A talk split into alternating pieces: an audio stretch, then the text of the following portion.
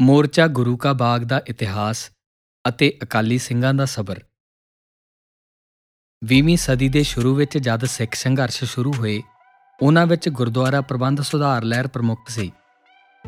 ਇਸੇ ਅਧੀਨ ਲਗਭਗ 1920 ਈਸਵੀ ਨੂੰ ਜਦ ਸ਼੍ਰੋਮਣੀ ਗੁਰਦੁਆਰਾ ਪ੍ਰਬੰਧਕ ਕਮੇਟੀ ਹੋਂਦ ਵਿੱਚ ਆਈ, ਤਾਂ ਬਹੁਤ ਸਾਰੇ ਇਤਿਹਾਸਕ ਗੁਰਦੁਆਰਿਆਂ ਨੂੰ ਆਪਣੇ ਅਧਿਕਾਰ ਖੇਤਰ ਅੰਦਰ ਲਿਆਂਦਾ ਗਿਆ। ਪ੍ਰਮੁੱਖ ਸਿੱਖ ਸੰਘਰਸ਼ਾਂ ਵਿੱਚੋਂ ਮੋਰਚਾ ਗੁਰੂ ਕਾ ਬਾਗ ਵੀ ਵਿਸ਼ੇਸ਼ ਥਾਂ ਰੱਖਦਾ ਹੈ। ਗੁਰੂ ਕੇ ਬਾਗਨਾਮੀ ਸਥਾਨ ਗੁਰੂ ਅਰਜਨ ਸਾਹਿਬ ਅਤੇ ਗੁਰੂ ਤੇਗ ਬਹਾਦਰ ਸਾਹਿਬ ਦੀ ਚਰਨ ਛੋਹ ਪ੍ਰਾਪਤ ਹੈ ਇਹ ਮੋਰਚਾ 8-9 ਅਗਸਤ 1922 ਈਸਵੀ ਨੂੰ ਅੰਮ੍ਰਿਤਸਰ ਤੋਂ 20 ਕਿਲੋਮੀਟਰ ਦੂਰ ਪਿੰਡ ਕੁੱਕੇਵਾਲੀ ਦੇ ਸਥਾਨ ਤੇ ਲੱਗਾ ਇਸ ਮੋਰਚੇ ਦੇ ਲੱਗਣ ਦਾ ਮੁੱਖ ਕਾਰਨ ਗੁਰਦੁਆਰੇ ਸਾਹਿਬ ਦਾ ਮਹੰਤ ਸੁੰਦਰਦਾਸ ਸੀ ਜੋ ਬੜੇ ਗਿਰੇ ਹੋਏ اخلاق ਦਾ ਮਾਲਕ ਸੀ ਅਤੇ ਸੰਗਤਾਂ ਨੂੰ ਇਸ ਵਿਰੁੱਧ ਭਾਰੀ ਰੋਸ ਅਤੇ ਸ਼ਿਕਾਇਤਾਂ ਸਨ ਸ਼੍ਰੋਮਣੀ ਕਮੇਟੀ ਨੇ ਅੰਤਰਿੰਗ ਮੈਂਬਰ ਸਰਦਾਰ ਦਾਨ ਸਿੰਘ ਵਿਛੋਆ ਦੀ ਡਿਊਟੀ ਲਈ ਕਿ ਉਹ ਮਹੰਤ ਸੁੰਦਰਦਾਸ ਨੂੰ ਆਪਣਾ ਆਚਰਣ ਅਤੇ ਗੁਰਦੁਆਰਾ ਪ੍ਰਬੰਧ ਠੀਕ ਕਰਨ ਸੰਬੰਧੀ ਗੱਲਬਾਤ ਕਰਨ। 31 ਜਨਵਰੀ 1921 ਨੂੰ ਗੁਰੂ ਕੇ ਬਾਗ ਵਿੱਚ ਸਜੇ ਭਾਰੀ ਦੀਵਾਨ ਵਿੱਚ ਮਹੰਤ ਨੇ ਗੁਰੂ ਸੰਗਤ ਵੱਲੋਂ ਪੇਸ਼ ਹੋਈਆਂ ਸਾਰੀਆਂ ਸ਼ਰਤਾਂ ਪ੍ਰਵਾਨ ਕਰ ਲਈਆਂ ਕਿ ਕਿਸੇ ਇਸਤਰੀ ਨਾਲ ਅਯੋਗ ਸੰਬੰਧ ਨਹੀਂ ਰੱਖਾਂਗਾ, ਕਿਸੇ ਇੱਕ ਨਾਲ ਵਿਆਹ ਕਰ ਲਵਾਂਗਾ, ਅੰਮ੍ਰਿਤ ਛਕ ਕੇ ਸਿੰਘ ਸਾਜ ਜਾਵਾਂਗਾ ਅਤੇ ਸ਼੍ਰੋਮਣੀ ਕਮੇਟੀ ਦਾ ਅਨੁਸਾਰੀ ਹੋ ਕੇ ਸੇਵਾ ਕਰਾਂਗਾ। ਅਤੇ ਉਸਨੇ ਐਵੇਂ ਕੀਤਾ ਵੀ। ਸ਼੍ਰੀ ਅਕਾਲ ਤਖਤ ਸਾਹਿਬ ਤੇ ਹਾਜ਼ਰ ਹੋ ਕੇ ਅੰਮ੍ਰਿਤਪਾਨ ਕੀਤਾ ਅਤੇ ਇਸ਼ਰੀ ਨਾਮੀ ਇੱਕ ਇਸਤਰੀ ਨਾਲ ਆਨੰਦ ਕਾਰਜ ਕਰਾ ਲਿਆ। ਮਹੰਤ ਸੁੰਦਰਦਾਸ ਕੁਝ ਸਮਾਂ ਤਾਂ ਠੀਕ ਰਿਹਾ, ਪਰ ਕੁਝ ਸਮੇਂ ਬਾਅਦ ਪਹਿਲਾਂ ਦੀ ਤਰ੍ਹਾਂ ਬਦਫੈਲੀਆਂ ਕਰਨ ਲੱਗ ਪਿਆ ਅਤੇ ਉਸਨੇ ਅੰਗਰੇਜ਼ ਪੁਲਿਸ ਅਫਸਰਾਂ ਨਾਲ ਵੀ ਤਾਲਮੇਲ ਬਿਠਾ ਲਿਆ, ਜਿਸ ਕਾਰਨ ਉਸ ਦਾ ਹੌਸਲਾ ਇੰਨਾ ਵੱਧ ਗਿਆ ਕਿ ਉਹ ਸ਼ਰਿਆਮ ਕੋ ਕਰਮ ਕਰਨ ਲੱਗ ਪਿਆ। ਪਹਿਲਾਂ ਇਸ ਮਹੰਤ ਨੇ ਲਈ ਭੁੱਲ ਬਖਸ਼ਾਏ, ਵਾਰ ਸੱਪ ਦੇ ਫੇਰ ਆ, ਦਿੱਤਾ ਡੰਗ ਚਲਾਏ। ਚੌਪਈ। ਸੁੰਦਰ ਦਾਸ ਬੜਾ ਵਿਪਚਾਰੀ ਪੰਜ ਸੱਤ ਰਖੇ ਨਤਨਾਰੀ ਭੋਗ ਵਿਸ਼ੇ ਮਹਿ ਹੋਇਓ ਗਰਕਾ, ਐਸੇ ਪਾਪੀ ਜਾਵੇਂ ਨਰਕਾ। ਬਾਣੀ ਪਾਠ ਦਿਓ ਬਸਰਾਏ, ਧਰਮ ਛਾੜ ਪਾਪਾ ਕੋ ਤਾਏ ਗਿਆਨੀ ਬਿਸ਼ਨ ਸਿੰਘ ਜਦ 9 ਅਗਸਤ 1922 ਈਸਵੀ ਨੂੰ ਪੰਜ ਸਿੰਘ ਜੋ ਗੁਰੂ ਕੇ ਲੰਗਰ ਲਈ ਲਾਗਲੇ ਬਾਗ ਵਿੱਚੋਂ ਬਾਲਣ ਲਿਆਉਣ ਲਈ ਗਏ ਸਨ ਤਾਂ ਉਹਨਾਂ ਨੂੰ ਮਹੰਤ ਵੱਲੋਂ ਸੱਦੀ ਪੁਲਿਸ ਨੇ ਗ੍ਰਿਫਤਾਰ ਕਰ ਲਿਆ ਅਤੇ ਅੰਮ੍ਰਿਤਸਰ ਲਿਆਂਦਾ ਗਿਆ ਮਿਸਟਰ ਜੈਨਕਿਨ ਦੀ ਅਦਾਲਤ ਵਿੱਚ ਪੇਸ਼ ਕਰਕੇ ਇਹਨਾਂ ਨੂੰ ਲੱਕੜਾਂ ਵੱਢਣ ਦੇ ਦੋਸ਼ ਵਿੱਚ 6-6 ਮਹੀਨੇ ਕੈਦ ਅਤੇ 50-50 ਹਜ਼ਾਰ ਰੁਪਏ ਜੁਰਮਾਨੇ ਦੀ ਸਜ਼ਾ ਸੁਣਾਈ ਗਈ ਜਦ ਕਿ ਜਿਸ ਜ਼ਮੀਨ 'ਚੋਂ ਲੱਕੜਾਂ ਵੱਢੀਆਂ ਗਈਆਂ ਸਨ, ਮਹੰਤ ਨਾਲ ਹੋਏ ਸਮਝੌਤੇ ਅਨੁਸਾਰ ਉਹ ਗੁਰਦੁਆਰੇ ਦੀ ਮਲਕੀਅਤ ਸੀ। ਪਹਿਲਾਂ ਵੀ ਲੰਗਰ ਲਈ ਬਾਲਣ ਇੱਥੋਂ ਹੀ ਲਿਆਂਦਾ ਜਾਂਦਾ ਸੀ।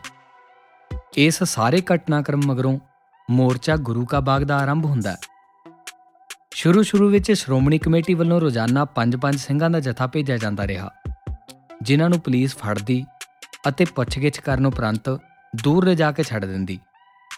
ਪੁਲਿਸ ਇੰਚਾਰਜ ਮਿਸਟਰ ਬੀਟੀ ਦੀ ਕਮਾਨ ਹੇਠ ਵਿਸ਼ੇਸ਼ ਪੁਲਿਸ ਗਾਰਡ ਗੁਰੂ ਕੇ ਬਾਗ ਭੇਜੀ ਗਈ, ਜਿਸ ਨੇ 26 ਅਗਸਤ ਨੂੰ ਲੱਕੜਾਂ ਲੈਣ ਗਏ 36 ਸਿੰਘਾਂ ਦੇ ਜਥੇ ਦੀ ਸਖਤ ਮਾਰ ਕੁਟਾਈ ਕੀਤੀ। ਉਪਰੰਤ ਸ੍ਰੀ ਗੁਰੂ ਗ੍ਰੰਥ ਸਾਹਿਬ ਜੀ ਦੀ ਸੇਵਾ ਵਿੱਚ ਹਾਜ਼ਰ ਸਿੰਘਾਂ ਨੂੰ ਕੇਸਾਂ ਤੋਂ ਫੜ-ਫੜ ਧੋਇਆ ਗਿਆ ਅਤੇ ਬੰਦੂਕਾਂ ਦੇ ਬੱਟਾਂ ਤੇ ਲਾਠੀਆਂ ਨਾਲ ਮਾਰ-ਕੁੱਟ ਕੀਤੀ ਗਈ, ਜਿਸ ਕਾਰਨ ਸਾਰੇ ਪੰਥ ਵਿੱਚ ਸਰਕਾਰ ਦੇ ਖਿਲਾਫ ਭਾਰੀ ਰੋਸ ਫੈਲ ਗਿਆ।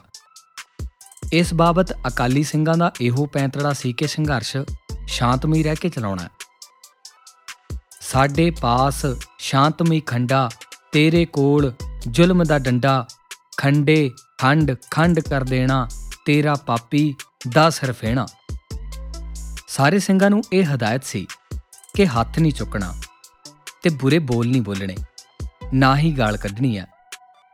ਸਿਰਫ ਸਤਨਾਮ ਵਾਹਿਗੁਰੂ ਦਾ ਜਾਪ ਕਰਨਾ ਹੈ ਅਤੇ ਸ਼ਹਾਦਤ ਦਾ ਅਜ਼ੀਮ ਰਤਬਾ ਪਾਉਣਾ ਹੈ।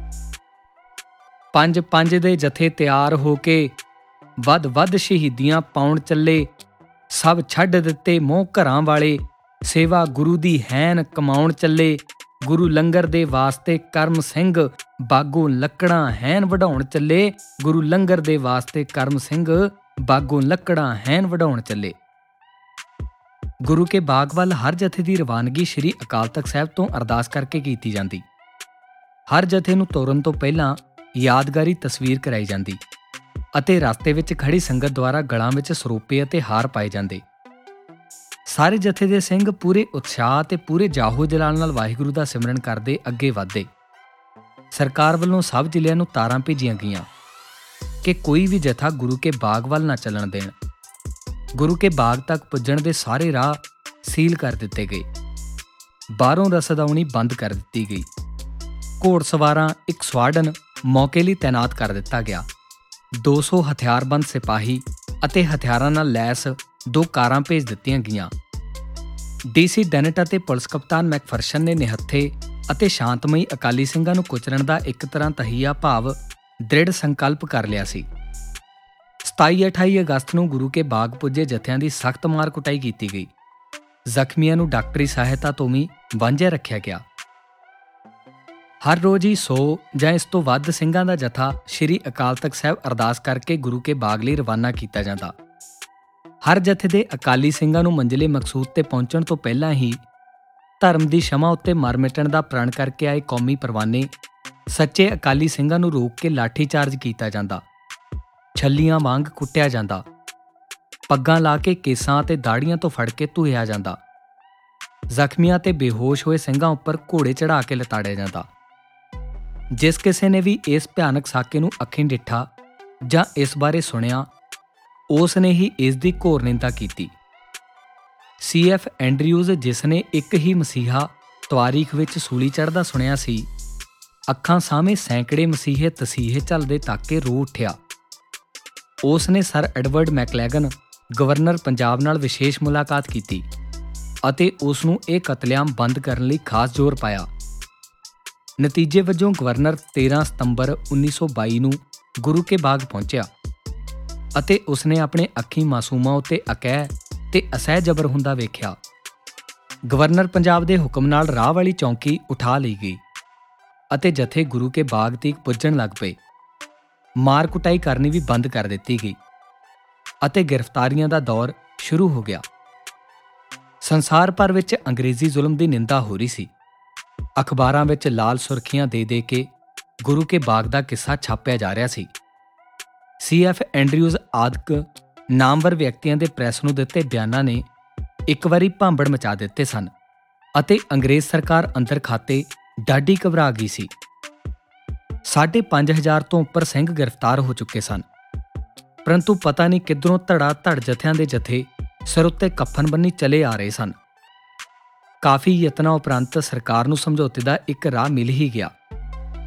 17 ਨਵੰਬਰ 1922 ਨੂੰ retired engineer Rai Bahadur, sir Gangaram Lahore ਨੇ ਸੁਝਾਅ ਦਿੱਤਾ ਕਿ ਉਹ ਮਹੰਤ ਦੀ ਜ਼ਮੀਨ 1 ਸਾਲ ਲਈ ਪਟੇ ਉੱਤੇ ਲੈ ਲਵੇਗਾ ਅਤੇ ਜ਼ਿਲ੍ਹਾ ਮੈਜਿਸਟ੍ਰੇਟ ਡੈਨਟ ਨੂੰ ਬੇਨਤੀ ਕਰੇਗਾ ਕਿ ਮੈਨੂੰ ਪੁਲਿਸ ਦੀ ਲੋੜ ਨਹੀਂ ਅਤੇ ਨਾ ਹੀ ਮੈਂ ਸਿੱਖਾਂ ਨੂੰ ਗੁਰੂ ਕੇ ਲੰਗਰ ਲਈ ਬਾਲਣ ਵੱਢਣੋਂ ਰੋਕਣਾ ਚਾਹੁੰਦਾ।